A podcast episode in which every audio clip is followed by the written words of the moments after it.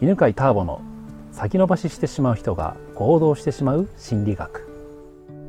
こんにちは。今日は、えー、八ヶ岳からお送りしております、えー、ちょっと外は曇っててさっきから雨がポツポツ降ってるんですけどね。鳥の声聞こえるかな？うんもうあの騒がしいくらいに、ね、なったりするんですけど、えー、やっと夏が終わって涼しくなっているそんな、えー、これから秋に入ってくる八ヶ岳です。じゃあ今日は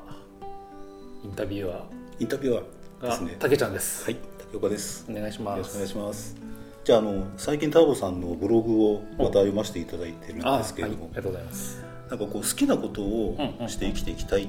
て言うんですけれども、はいはい、なかなか好きなことってわからない人も多いし、うんうんうん、なんか好きなことをして生きていくってどういうことなんでしょうみたいな、うんうん、あの記事があったんですけれども、はいはい、あの内容をちょっともう一回詳しく説明していただければなと思うんですけど。わかりました。はいはい。あの好きなことを生きていきたい人って、えーまあ、多いんですけど話聞いていくと、まあ、2種類の人がいるんですよね、はい、で、えー、一つのタイプは嫌なことをしたくないから好きなことだけして生きていきたいタイプ。あいますね、うん、まあ多分ほとんどの方はこっちかなと思うんですけどね、うん、でもう一タイプいて好きなことをして生きていきたいから、まあ、嫌なことでもやるっていうタイプもいるんですよね、うんうん、でこの話はですねあの、うん、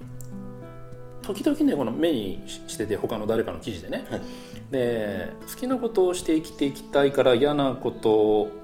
でもやるっていう人はうまくいくけど、うん、最初に話したねあの嫌なことをしたくないから好きなことは好きなことをして生きていきたい、うん、うん、っていうタイプは行き詰まっちゃうよって。そうですね、うん、ダメだよっていうのがあるんですよ、うん、ただ周りの人を見るとね自分の周りの人を見てみると自分も含めて好きなことをしたいけど嫌なことはしたくないから知恵を絞ってる人って結構たくさんいるんですよね。あそうですね。確かにそうですね。はい、で逆にその嫌なことをしたくないから知恵を絞って好きなことに集中していった人ってすごく成功してるんですよ。うん、まあ、その辺のことをね、はい、書いたんですけどまあその、まあ、ブログで書いた内容ですけど例えば、えーまあ、どんな、ね、好きなことでもそのなんか途中の作業とかには面倒くさいことって必ずいくらもありますよね。まあ、例えば絵を描くことだったらば、まあ、絵を描くのが好きな人がいてその絵を描いくのを仕事にしたいとか、うん、うん、っていう場合。絵を描くのは好きだけどでもその絵の具材などを買ってきたりとか、うんうん、あとはその絵のテーマを決めたりとか。あとはその描いた絵を売りに行くとか、うんうんうん、自分の絵を紹介するためのサイトを作ったりとか、うん、っていうのとかね、まあ、あとはその注文を受けてで代金を回収するとか、うんうんうん、っていうそのプロセスのどっかでは嫌なことって入ってくるんですよね。そうですね。面倒くさいこともいっぱいありますしねありますよね。でその嫌なことはしたくないって、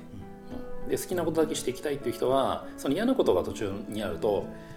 それで止まっちゃうんですよね、うん、で止まっちゃってでどうなるかというとあ好きなことだったら本当はずっと楽しくできるはずなのに途中で面倒くさくなっちゃったっていうことは自分は絵を描くことが好きじゃないのかなって考えてしまうっていう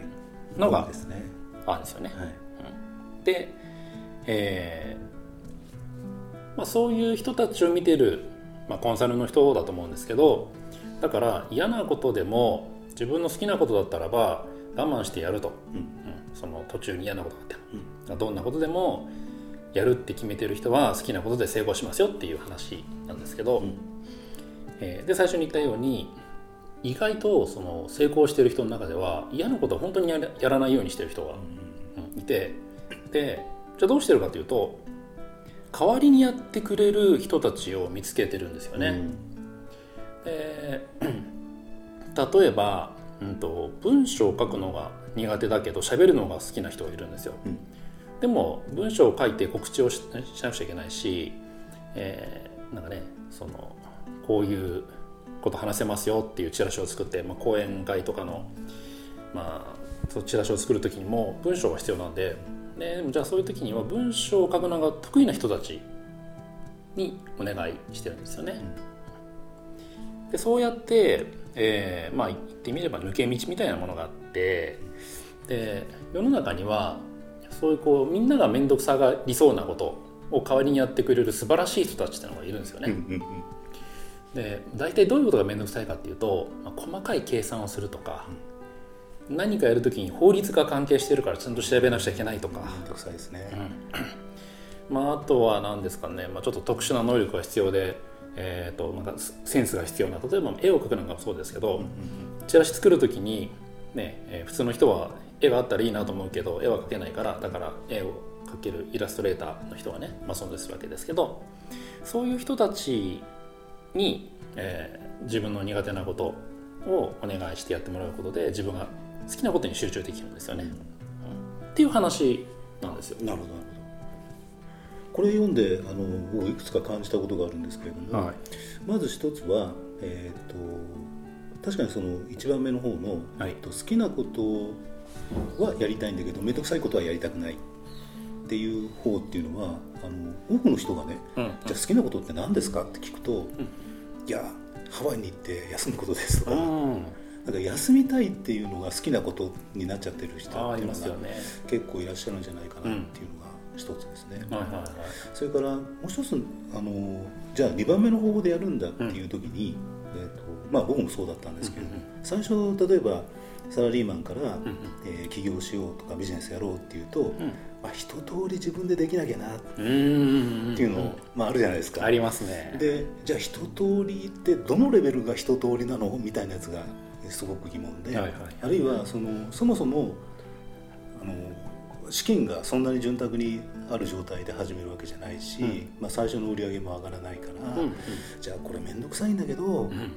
誰かに頼むにはお金かかるし、うん、うん、こんなにお金かかるんだったら自分でやるかみたいなところとか、あと大体じゃあその例えばイラスト描いていただくのにいくらぐらい用意しておけばいいのとか、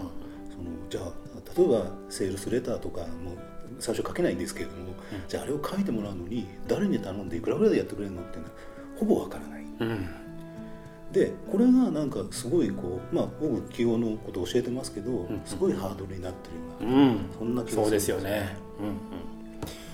じゃあ最初の方のね話しますね。そうあのやりたいことがわからないとかやりたいことは何かっていうと休みたいとかあと遊び遊んでいたいとか、うん、これ2大やりたいことなんですよね。休みたい遊んでたいって。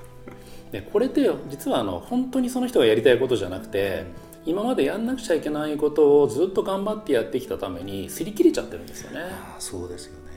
擦り切れて疲れすぎてで燃え尽きちゃってるからそういう時っていうのはとにかく休みたくなりますよね。だしもう仕事が嫌になっちゃってるから、うん、じゃあリフレッシュするためのとか気晴らしのための遊びをしたいっていう考え方なんですよね。うん、だから、えー、今ねあのやりたいことは休みたい遊びたいっていう人はそれが本当にやりたいことなのではなくて、えー、自分がこう自分を追い詰めて行動したために今自分は燃え尽きたり擦り切れてるんだなっていうのを知っておくといいと思います。なるほどね、そうですね、うん、であと、まあ、じゃあ本当にじゃあやりたいことをどうやって見つけるかというとそれはあの過去のねあのこの話の中で